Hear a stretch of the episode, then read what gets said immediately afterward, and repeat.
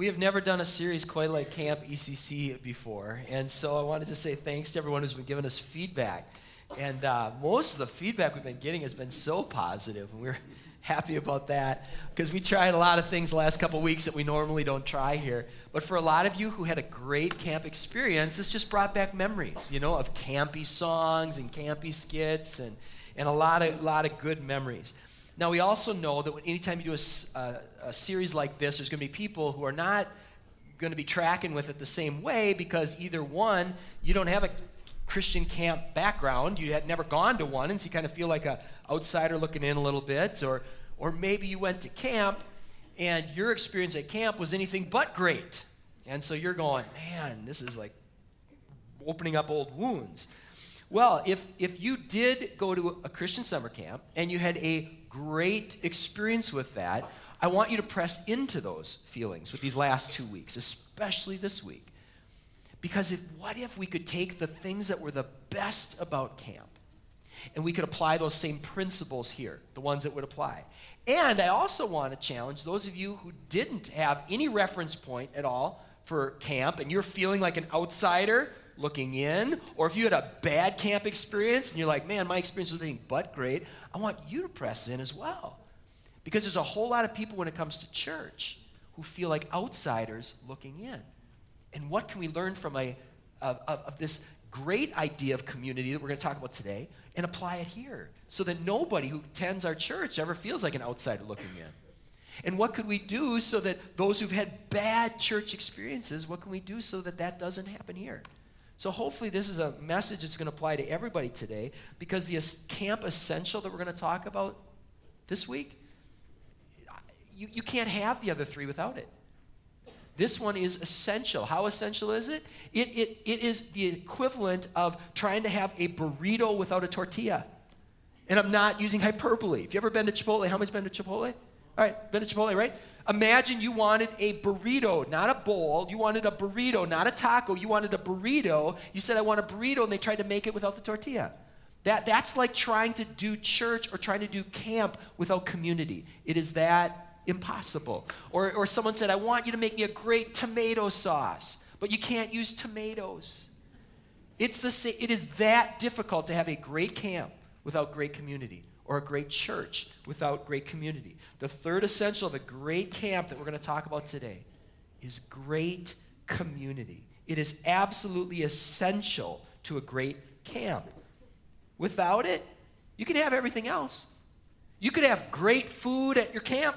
You could have the best camp facility at your camp. You could have the coolest toys at your camp. You could have a fantastic worship band at your camp. You can have all those things, but if you don't do community well, they're going to come away with a miserable experience. Miserable experience. But if you have great community, just about everything else can be ridiculously bad. And you can still have the best week of your summer. How do I know? Because I experienced that. My first shot at camp.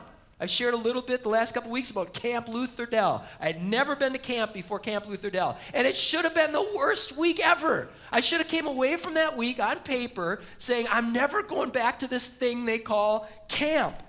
My first camp experience at Camp Lutherdale. The food was not great.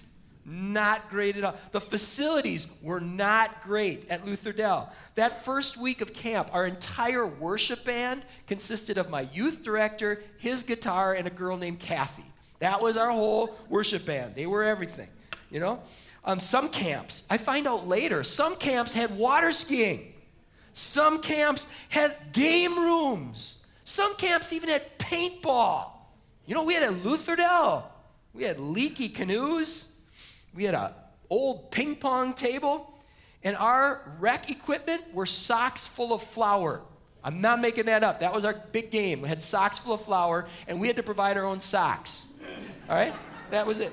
And then some camps, you see people coming back, they got these great crafts. I made this in the craft room. You're like, that's amazing. Lutherdale that week, you know what the big craft was? Painting rocks. Not making that up. That was the biggest craft at Lutherdale that week painting rocks. Now, Camp Lutherdale should have been the worst week of our summer. It should have been. The mosquitoes were the size of hummingbirds. The only air conditioning was an occasional cold front. And the beach was littered with rocks. Most of them painted. That's all we could do at Camp Lutherdale, paint rocks. Who goes to a camp like that? Who would go back to a camp like that? Well, after the week that we experienced, that one week, 1985, all of us would. All of us wanted to go back. All of us couldn't wait to go back. And it wasn't because of the food, it wasn't because of the facilities. Because we experienced something special in community with God and one another. Most of us had never, never experienced community like that before. Not in our neighborhoods, not in our schools, not on our teams, and sadly, not in our churches. Most of us had never experienced that kind of community before. Well, one of the metaphors that God uses to describe his relationship with us and our relationship with each other as Christians is this metaphor of family. That's not something that people made up later and said, you know, it's kind of like Christians, we're kind of like family. That's something God revealed about himself. He said, I'm your father. You, if you're in Christ, you're brothers and sisters. This is what God said. This is a, a, a thing that God revealed. And I want to encourage you to write this down in your notes. Um, this, is, this is huge. God made our adoption possible through the work of his son. He said, You are, you are, you are strangers, you are aliens, you are enemies of mine. But through the work of my son, I've adopted you as sons and daughters. You're family now. You're family. In fact, the work of his son, when, when Jesus was asked point blank, he said, I came to seek and save the lost. Jesus was all about welcoming people home. And at camp, many of us experienced for the first time what it was like to live as brothers and sisters in Christ. You know, we sang that song earlier, um, something about the presence. I'd never heard that song before today. That somehow the presence is like heaven to me. Most of us, we had no reference point for that. If we would have sang that in our churches, we're like, Your presence? What, what is your presence? We experience God's presence. And we experienced it together, and it, it just changed us, and we wanted more of it. What we were experiencing, I've said this before in the series, what we were experiencing was a power that was at work in the book of Acts that is still active today. When Jesus of Nazareth walked this earth, he welcomed people into God's family. And when they experienced that, here's what they did. I'd encourage you to write this in your notes as well. The early Christians then welcomed others into God's family as Christ had welcomed them. They said, This is what Jesus did for us. He welcomed us. He said, You're my disciples. And so then they set out to do the same. Jesus welcomed others. We'll welcome them that same way. And we have a document in, the, in our Bibles that testifies to this. It, it, it shows this early church. If you're not familiar with the Bible, the Bible is a collection of ancient documents from different time periods, different locations, different authors. One of them is called the Book of Acts. And this was a carefully investigated account of the early church. And we've been looking at that book of the Bible in this series. I want to show you something. I encourage you, if you have your Bibles, to open to this verse and then leave it open here because I want to show you something with it. We're going to turn to Acts chapter 11, verse 26. And even though we'll put it on the screens, I'd encourage you to, to open up because I, I want to show you something. I also want to let you know, too, even though we ran out of water bottles, but we'll get some more, right? We're going to get some more from the back. Is there some at the back table now? Yeah, there are some at that back table. We do have Bibles. I see that still. So we have Bibles at that table, that table. They're there for you um, to take as a gift if you don't have a Bible. All right, here we go. Acts chapter 11, verse 26 um, says this In Antioch, the disciples were first called what? Christians.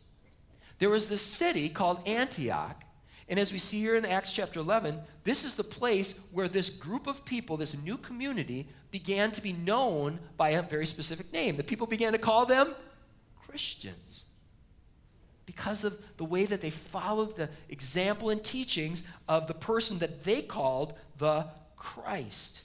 So it was in Antioch they were called Christians. Now, Antioch was a real place. In fact, it was a significant place. Antioch, if you do your history and find out that area, that time, Antioch was the capital of the Roman province of Syria. And I believe only Alexandria and Rome itself were bigger. Antioch was a huge place, half a million people in that time. Huge city. And the people of this great city began to recognize there was a community within this community that was different from everyone else. They began to call them by a name. The name they called them was what?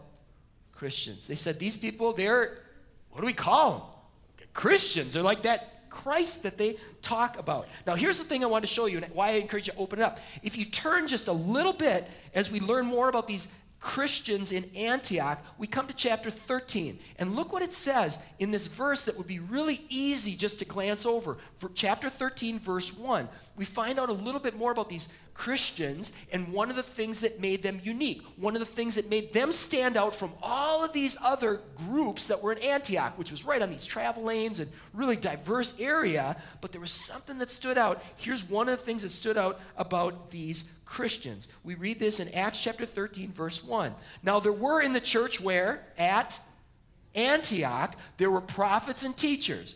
There was Barnabas, Simeon, who was called Niger, Lucius of Cyrene, another guy who was member of the court of Herod the Tetrarch, and Saul. Now, I want to show you some of this list. Um, this short little list speaks volumes about these Christians because this is not a group of people that you would normally see hanging out together in Antioch. This is a very diverse group, and usually diverse people, they kind of go their own separate ways. But here was this group, this church, this a sacred assembly of people that was very diverse. If you know much about prophets and teachers, they don't normally get along so well. The Bible distinguishes between prophets and teachers, and, and, normally they don't get along so well. But these individuals, this is even more so. Barnabas was a converted Jew from the tribe of Levi. His real name was Joseph, but he was given the name Barnabas, which meant son of encouragement. Many commentators, if you read different commentaries on this part of Scripture, believe Simeon was a black man from Africa. Many commentators believe Lucius was from Liberia. And then there's this lifelong friend of Herod. Now, the Herod they're talking about here is a guy named Herod Antipas. Herod Antipas is the same Herod who beheaded John the Baptist. This same Herod is the Herod that was a part of the trial in which Jesus was executed. This guy was his lifelong friend. And now he's a part of this new community that was very different than any community he'd been a part of. And then the last name on the list, Saul, his name gets changed to Paul. Does anyone know where it gets changed to Paul? Right here in chapter 13. If you just keep reading down, I think it's like verse 9. This is where his name gets changed to Paul, and it's pretty much Paul there on out. Paul was a former Pharisee who, at one point in his life, he would have hated everybody else in this list, or at least looked down upon them. This new church, these Christians, were a community like no other community. First century documents Acts and others testify to the fact that the early Jesus movement welcomed men and women, Pharisees and priests, lepers and nobles, Jewish peasants and Roman soldiers, tax collectors and zealots, Philippian jailers and Greek philosophers. You know, in our day and age where we, we value diversity, at least we say we value diversity, we're, we're used to this. There had never, this was precedent setting, there had never been a community like this in the history of the world, ever. Ever. This movement that brought so many diverse people together, and not the way Rome did. How did Rome bring people together? They made you be together. You, there will be peace. Or we'll kill you. Right? This was different. This is freely. People are entering into this community willingly. People are entering into this community self sacrificially. Wow. Why was Lutherdale so powerful in my life? Because I this was the first time I ever experienced a community somewhat like this. Where people were in it together. There was Jesse, and I wish we had phones back then with cameras, right? Because I wish you could see the pictures of these guys. I wish I could show you a picture of Jesse. Jesse was so redneck. He had this cat, this hat. He, you know how you, when bears, they skin bears and they, they stretch out their skins? He did that to a chipmunk on his hat. I'm not making that up. On his hat, he had a chipmunk skin stretched out like this. That's how redneck Jesse was. And then there was the Troy's girl, who later became homecoming queen, right? There was Pete, my friend Pete. He helped his ski team win the state downhill championships. Allie went on to sing in a band. Gully was a heavyweight wrestler. Michelle went on to be an executive at CBS. There was Amy. Amy was such a good girl. If you would have opened up the dictionary in 1985 and looked up the term good girl, there would be Amy Peterson's picture right there. No other definition needed. That was Amy. And then, in contrast to Amy, there was Rebel Ross. Rebel Ross probably set school records for detention in uh, his school, right? So there was all these people, and then there was Snake. He called himself Snake, made up his own nickname, Snake. I want you to do this for me, please. Picture the kid in your elementary school that was the most picked on kid in your elementary school. Just picture that kid. Got it? Everybody got it? That kid would have picked on Snake. This is where Snake was at in life. Everywhere he went on, he was the most picked on kid, except at camp. At camp, Snake always had someone to sit with. Because if he didn't walk into the cap- cafeteria with someone, you know, with their arm around him, we'd be like, Snake, you're at our table at chapel. Snake, I saved you a spot. Snake always had someone to sit with. Snake was never picked last at camp. You know why? Because we didn't pick teams at camp. That's why Snake was never picked last. We didn't want to do that to somebody at camp. Man, it was great. It, when we did our good night hugs around the campfire, Snake would get mobbed just get mobbed. And at free time, when people wanted to be out at the beach, you know, or, or people wanted to, to be painting rocks, or people wanted to be out in the rec field with our socks full of flour, you know, someone always made sure that there was somebody to play risk with Snake, because that's what Snake wanted to do at free time play risk. I wish you could have seen that, but the one I really wish you could have seen is Lutherdale Talent Show we had a talent show. And guess who signed up to be in the talent show? Snake. And he did stand up comedy. So here is Snake, most picked on kid in anybody's school. And he gets up to do stand up comedy in front of the whole camp. And you know what happened when Snake finished? The entire room just stood to their feet. Yeah, go Snake! We had this thing called the standing O. People were like, oh, you know, it was just unbelievable. It was just a camp erupted. Cool girl Laura, cool guy Pete, er, redneck Jesse, rebel Ross, everybody at camp was on their feet, not because good girl Amy said, you know, we should all go applaud for Snake, but because that's just what the camp did. Where else does that happen? Tell you where it should happen every place that we gather as Christians. We had a little taste of this. Um, we went to a comedy comedy event. It was being held at a church. We went to go see Kurt, and he um, he's a hilarious guy, one of our one of our members. And this other guy got up. It wasn't Kurt. This other guy got up, and he and he just he was dying up there he couldn't remember any of his jokes. In fact, he told us he couldn't remember his jokes. And he brought out his iPhone and he was looking for his jokes on his iPhone. And, and, and the encouragement in that room, we just sat, we all wanted him to succeed. And when he got up at the end of the night, we were, way to go. And I, I talked to our girls afterwards, um, after we got done with the event, and I said, you know what would have happened if that would have been a comedy club? What happens to somebody when they're dying on stage at a comedy club? They just get killed. Just killed. This was a church. And that room was filled with Christians. And that's not what we do. That's not what we do. Well, I'm going to give you another real life example of how powerful community is. Because community, when we do community right, it doesn't just draw in people who don't have another community to choose from. When community is done right, community, there is something about it that you're like, even though I have all these other communities in my life, I want in on that one. And I want to introduce Sarah to come on up here. A lot of you guys know Sarah, our new youth director. We'll have her come on up. And, uh, and I just want to ha- have her share something that she shared during our interview process. Now, we put her and Brandon through such a battery of tests when it came to an interview process. But at one point, while we were interviewing Sarah, we, um, we I think it was Jennifer that asked you, she said, okay, with youth group, our, most of the kids in this area, they've got all kinds of options to choose from. They have got tons of activities. A lot of them are pretty affluent. They could be doing tons of things on Wednesday nights.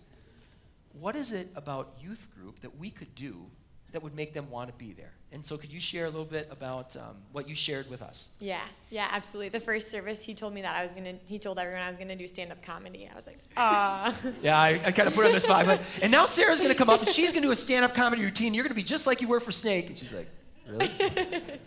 yeah, but so when she she asked me that question during that interview, I wasn't taken back um, because when I was a student, I grew up in the church and I was extremely busy. Um, I was involved and involved and involved. So I did cross country, basketball, and track, and softball, and student council, and NHS, and I was in. Like, you named it, I was like, yes, I will sign my name up, I will volunteer. I loved school, sports, community. Um, and so I grew up in the church, um, but one of those things when I was in junior high and high school, it was like, all right, Wednesday night, my dad was like, you're going to youth group. And I was like, but I have homework and I have this and I have that and I have this. So it was one of those things that I didn't really have the choice in at first. Um, but as I continued to, to get older and get involved in more things, um, got a job and things like that, um, it turned into this place that I had to go to on Wednesday night to this place that I wanted to go to. Um, because just like Pastor Chris was talking about, there is this draw of community. Um, because if I didn't show up on a Wednesday night, I got a phone call saying like, "Hey, Sarah, I noticed you weren't you weren't at youth group on Wednesday night." I was like, "What? There's like you know 50 other students. How did how was I noticed?" But I was noticed and I was known, um, and so it was. It came to a place where I picked um, going to youth group over over different things, and not because the other things were bad, but because I was so known at youth group, and I was so I felt just so loved. Um, that is this place that I was I was drawn to come to because we did. We had a really a really great community there. Awesome. So tell us about the kind of community you would love to see us build here for our teens. Yeah. So I was thinking about this um, after first service, and I was it's it's kind of a twofold because I want the students to feel to feel drawn to it, to have a fun place to come um, where we can experience friendship and laughter um, and where we can be real about, you know, the students can be like, I, I failed my test, like I failed it, and I don't know how to tell my dad. Okay, well let's let's talk about that. I want that to be a place for students can that students can come, but also um, to to recognize and realize that that would be great if students were coming, but if no one else was there, if it was just me or me there, that's not going to be a great community. But the uh, the other part of it, to have great volunteers, great adults that are going to be able to send that text message and be like, hey, notice you weren't here tonight.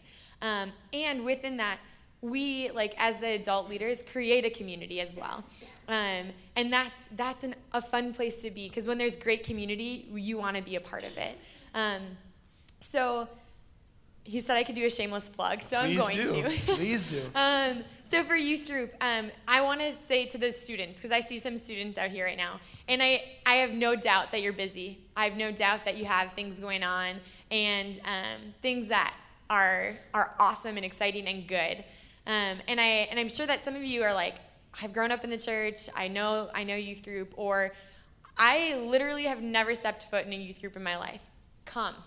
Um, it's going to be it's going to be a place where I hope um, that God meets you, but also that you meet um, that you meet friends and a great community. So as a student, I'm challenging you, even if it's one week, give give it one week, give it two weeks. Just just try it and see see how God surprises you. And then also for all of you, um, help out. I know that mo- some people are like, okay, yes, there, that's great and that's fine, but I'm I'm an adult, like I'm a parent, my kids are in high school or my kids are in college, like I I just can't commit to Wednesday night, like showing up every Wednesday night. There's other ways that you can partner with us as a as a youth group. You can pray for us. Um, you can you can support us in a lot of different ways. But also, I I know that some of you can come on a Wednesday night um, and be a small group leader and invest in the lives of our students here. Um, so if you are interested, my email is super easy, Sarah at emmanuelcovenant.com. So email me. Let me know how you'd be how, how you would love to help out, whether that is through prayer or through um, Wednesday nights or even Sunday mornings. Um, yeah. Awesome. Can we have a hand for Sarah? But also, could I have the others who have helped out with youth group? Could you stand up? Let's give a hand for our whole youth team. Others who are part of that team. Brandon, you're part of that team. Kelsey, you're part of that team. Come on. Thank you, you guys. That's awesome. Now, all right, crowd participation right here. Here we go. Um, is this something we only want for our teenagers? This kind of community? No. We want it for our kids and we want it for who else? All of us, right? Let's quickly brainstorm a couple things. What would that look like? Let's describe what would be some characteristics of a great community. The kind of community that you want to be a part of or the kind of community that you would love to see us be. Let's let's hear some of those things. What are some of the things? Welcoming, absolutely. Welcoming. Inclusive. Yes, real is so much easier to spell. So authentic, real, genuine. Yes, were you doing it? Because how many times have we seen we seen that where there's people they feel like they have to put on a, a fake front for church. That is, this is the last place you would think want someone to do that, right? Okay, what else? welcoming, inclusive, authentic, genuine, inviting. inviting. And I like that works. It's so loaded. It's that we're inviting others to be a part of things. You guys got half your neighborhood here. That's perfect. You said, as well as we feel invited into more things like softball teams, which you guys invite people into. Yes, right? You guys are down with some injuries. Can they still join? We need, we need some more guys. We've had some. We have some of some guys my age and older that have just we're trying, but man, we get hurt. Okay, what else? What are some other things? Awesome. Yeah, we want awesome community. I love how you said that too. With Gust, awesome. What else? What do we want this to be? Yeah. Awesome and Grossum. All right. Sounds like the two bros. This is like a wrestling, tag team wrestling. Awesome and Grossum. What else? Encouraging. Yeah, we, it's so easy to be discouraged in life to have this be a place where you're encouraged. What else? Vulnerable and a place to grow and a place to be vulnerable. V O L U, vulnerable. What else? This is great. Yeah. Fun. Yeah, absolutely. A place where we can have fun. We could go on and on. This is, now, here's the thing. Does this happen all by itself? Please take out your notes, write this down. Great community doesn't happen by default. Did you hear this? Great community does not happen by default. If we just sit back and wait for this to happen, the opposite happens. Because we're people, and people are really good at messing things up, right? So it does not happen by default.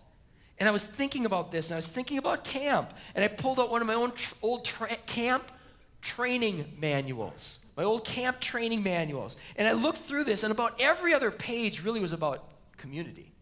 Almost every page, we had one that was said community at the top, but really every page was about building community. We, we talked about how we're going to ban pranks from our camp.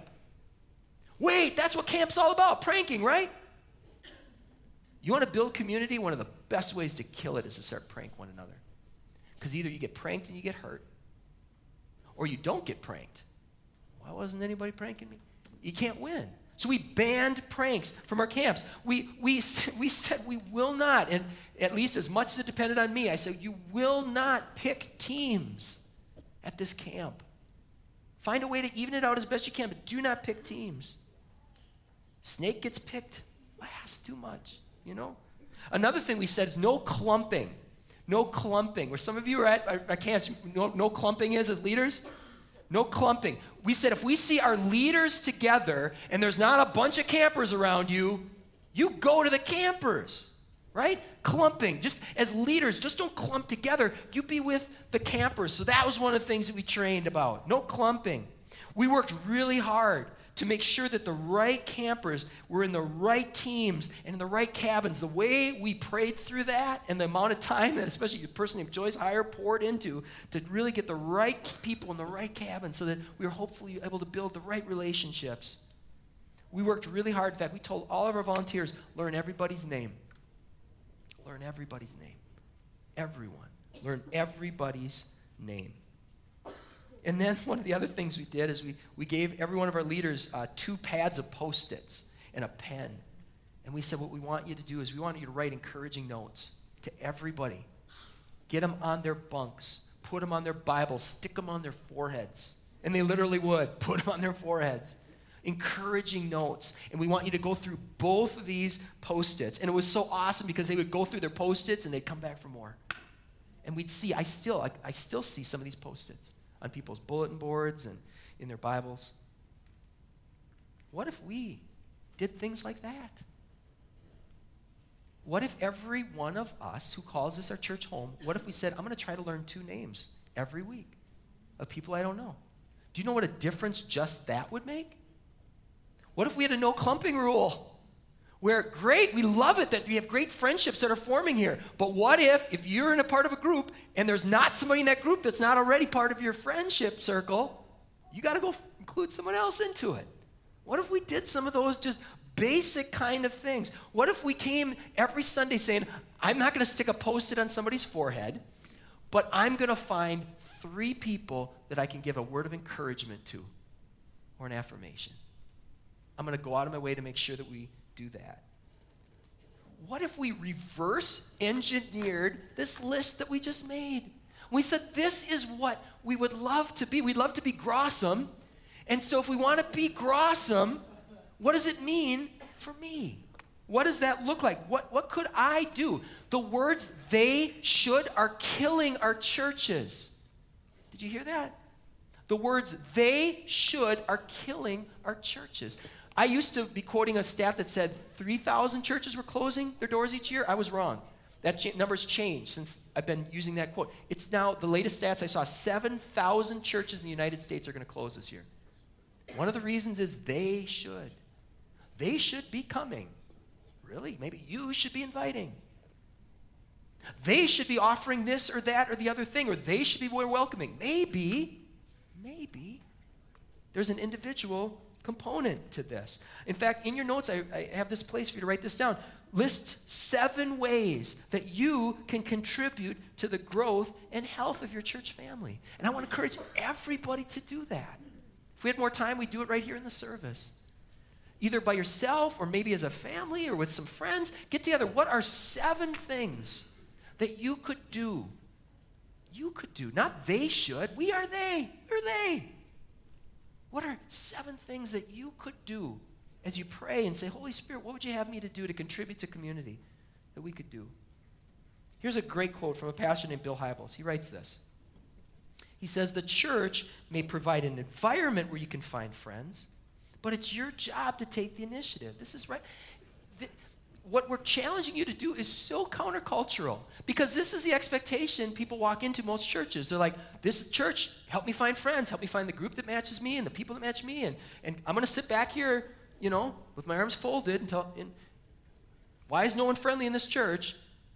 You're scaring us. We think you don't want to talk to us. You know, what, what would God have us to do? We're so used to walking into organizations and their staff who are getting paid to do this say, How may I help you? And we think everywhere we walk into, people should say, How can I help you? What should, if we're coming into a church, what should we be asking? How can we help the rest of you, right? Can you imagine how different that would be? Now, at camp, we could make people do these things.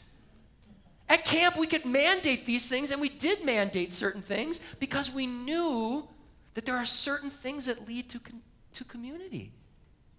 And when we were working with the teenagers and kids, we could mandate these things. We assigned every camper to a small group because we could, and we knew it was good for them. We assigned campers to teams. We, we made campers eat together. I'm not hungry. You're coming to eat. Meals are mandatory.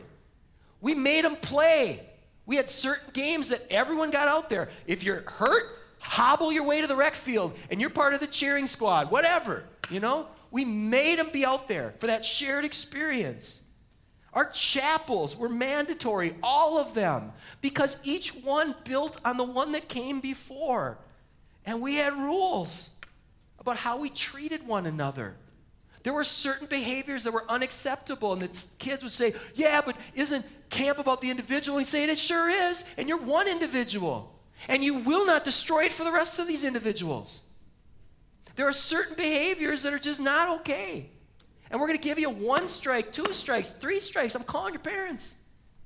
Because we all will contribute to this. And even though some people were not used to these kind of expectations, what? I have to eat when everyone else eats. I have to participate when everybody else participates. I got to play nice. By the end of camp, almost every person couldn't wait for next year because we were able to experience something amazing. And here's the thing at camp, we could make people do those things. Do you know what they call churches that make people do things like that? Cults. Cults, that's what we call them. Cults. Because it can't work that way for adults. It shouldn't work that way for adults. It, it's got to be freely, it's got to be willingly. It has to be self sacrificially rather than what will I get out of it.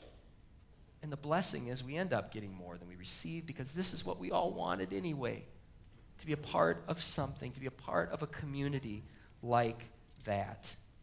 So I would encourage you, as much as it depends on you, to list seven things that you could do as individuals, maybe as a family, to help us because this is what we all want. This is what God wants. And this is what the early church experienced. The classic community passages. Acts chapter 2 is one of them. Real quickly, Acts chapter 2, starting with verse 42, says this And they, this new group of new believers, this new community, before they were even being called Christians, they devoted themselves, the apostles' teaching, and to the fellowship to the breaking of bread and the prayers. And day by day they attended the temple together and they broke breads in their homes and they received their food with glad and generous hearts, praising God and having favor with all the people. And the Lord added to their day number day by day those who were being saved. A similar summary can be found in Acts chapter 4 verses 32. It says this, now the full number of those who believed, they were of one heart and soul and no one said that any of the things that belonged to them were their own. They had everything in common. And more than ever, believers were added to the Lord, multitudes of both men and women. Why, in both of these passages where community was being done so well, why was the number growing? Because, one, God was sending people their way. Two, because this is what they really wanted. This is what everyone really wants. I'd encourage you to write this one last thing down. We'll do a better job of reaching out well if we reach out well, what? Together. God will bless it, and the people God entrusts to our care will be blessed. It will not happen by default. It will not happen by default. So I'd encourage each one of us to be asking God, what's my part? Now, what we're going to do is hit pause, and we're going to pick up here next week. Because next week, I think this is really going to be important teaching. Next week, we're going to see what happens after chapter 4. People, when they look at the book of Acts, they talk about the early church. They're very quick to say, look at what was going on in the early church. They were loving one another. They were, there, there's great community. Well, what happens in chapter 5, 6, 7, 8, and on? It wasn't all like that. All kinds of challenges people started coming, so they're like, now they have to come up with new structures and new ways to delegate. And there's all kinds of doctrinal differences that come up. And remember Barnabas and Saul, who were together in 13? Well, they weren't always together. They had to say, we agree to disagree, and they went their separate ways. There's all these different dynamics happening. So, what we're going to look at in the book of Acts is what did they do when these challenges came up as we look at great teamwork. So, that's what we'll pick up next week. Let's pray. Let me pray. Father, thank you. You are such a good God. And thank you that what you're inviting us into is such a great thing, this great community. And Lord, I pray that each and every one of us would hear from you so that we could do what you're asking us to do. Because we are unique individuals and we bring unique gifts and talents into this mix and personality types and dispositions. And if every one of us was everything that you asked us to be, there would be nothing like it anywhere else except where your people are doing the same. Lord, I want to pray specifically for individuals who've never consciously said, God, I want to be a part of this family, that even today they would turn to you and they would say, God, would you be my father? Would you adopt me as your son and daughter? And that they would repent of, of going their own way, repent of their sins, turn to you, that their sins may be forgiven, and they would be welcomed home. We pray in Jesus' name. Amen. If that's you, or if you have anything you'd like to pray about, we got people that would love to pray with you in the back. God bless you. Have a great week.